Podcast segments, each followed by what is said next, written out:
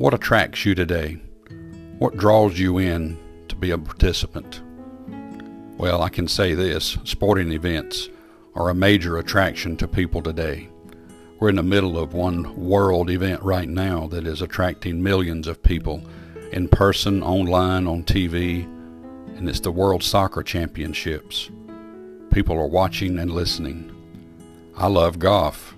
I've been to those events in person I've had the pleasure of going to Augusta and seeing the Masters. I love those things. I've been to concerts, as have you, and I've spent my money and my time and my effort. I've set aside other things that were probably important, that needed to be done, to go to this event, to see these people, to watch this sport. They have a major attraction to us, and I know that they have an attraction to you, for sure. Yes, we do these things because we like them. We're drawn to them. There's a passion inside of us to do these things. Listen to this. Luke chapter 2 verse 15, And it came to pass as the angels were gone away from them into heaven, the shepherds said one to another, Let us now go even unto Bethlehem and see this thing which is come to pass, which the Lord hath made known unto us. And they came with haste and found Mary and Joseph and the babe lying in a manger. And when they had seen it, they made known abroad the saying which was told them concerning this child. And all they that heard it wondered at those things which were told them by the shepherds. You and I have an attraction to many different things.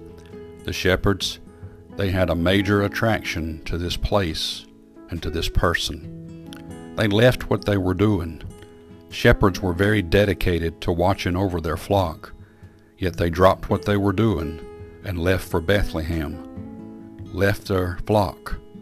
I'm sure they left them in the care of someone else, but these particular shepherds left what they loved to go see this baby. And when they got there, they came back ready to tell others. It says they made haste to get there. It says they came back wondered at all the things that were told them. They were attracted to this place and to this person. I hope there's an attraction inside of you today to the house of God, to the people of God, to the work of God, and to the service of the Lord. I want it to be, but you know that has to come from within you. No one can make you, but I pray the Lord will draw you. May God bless you and have a wonderful day.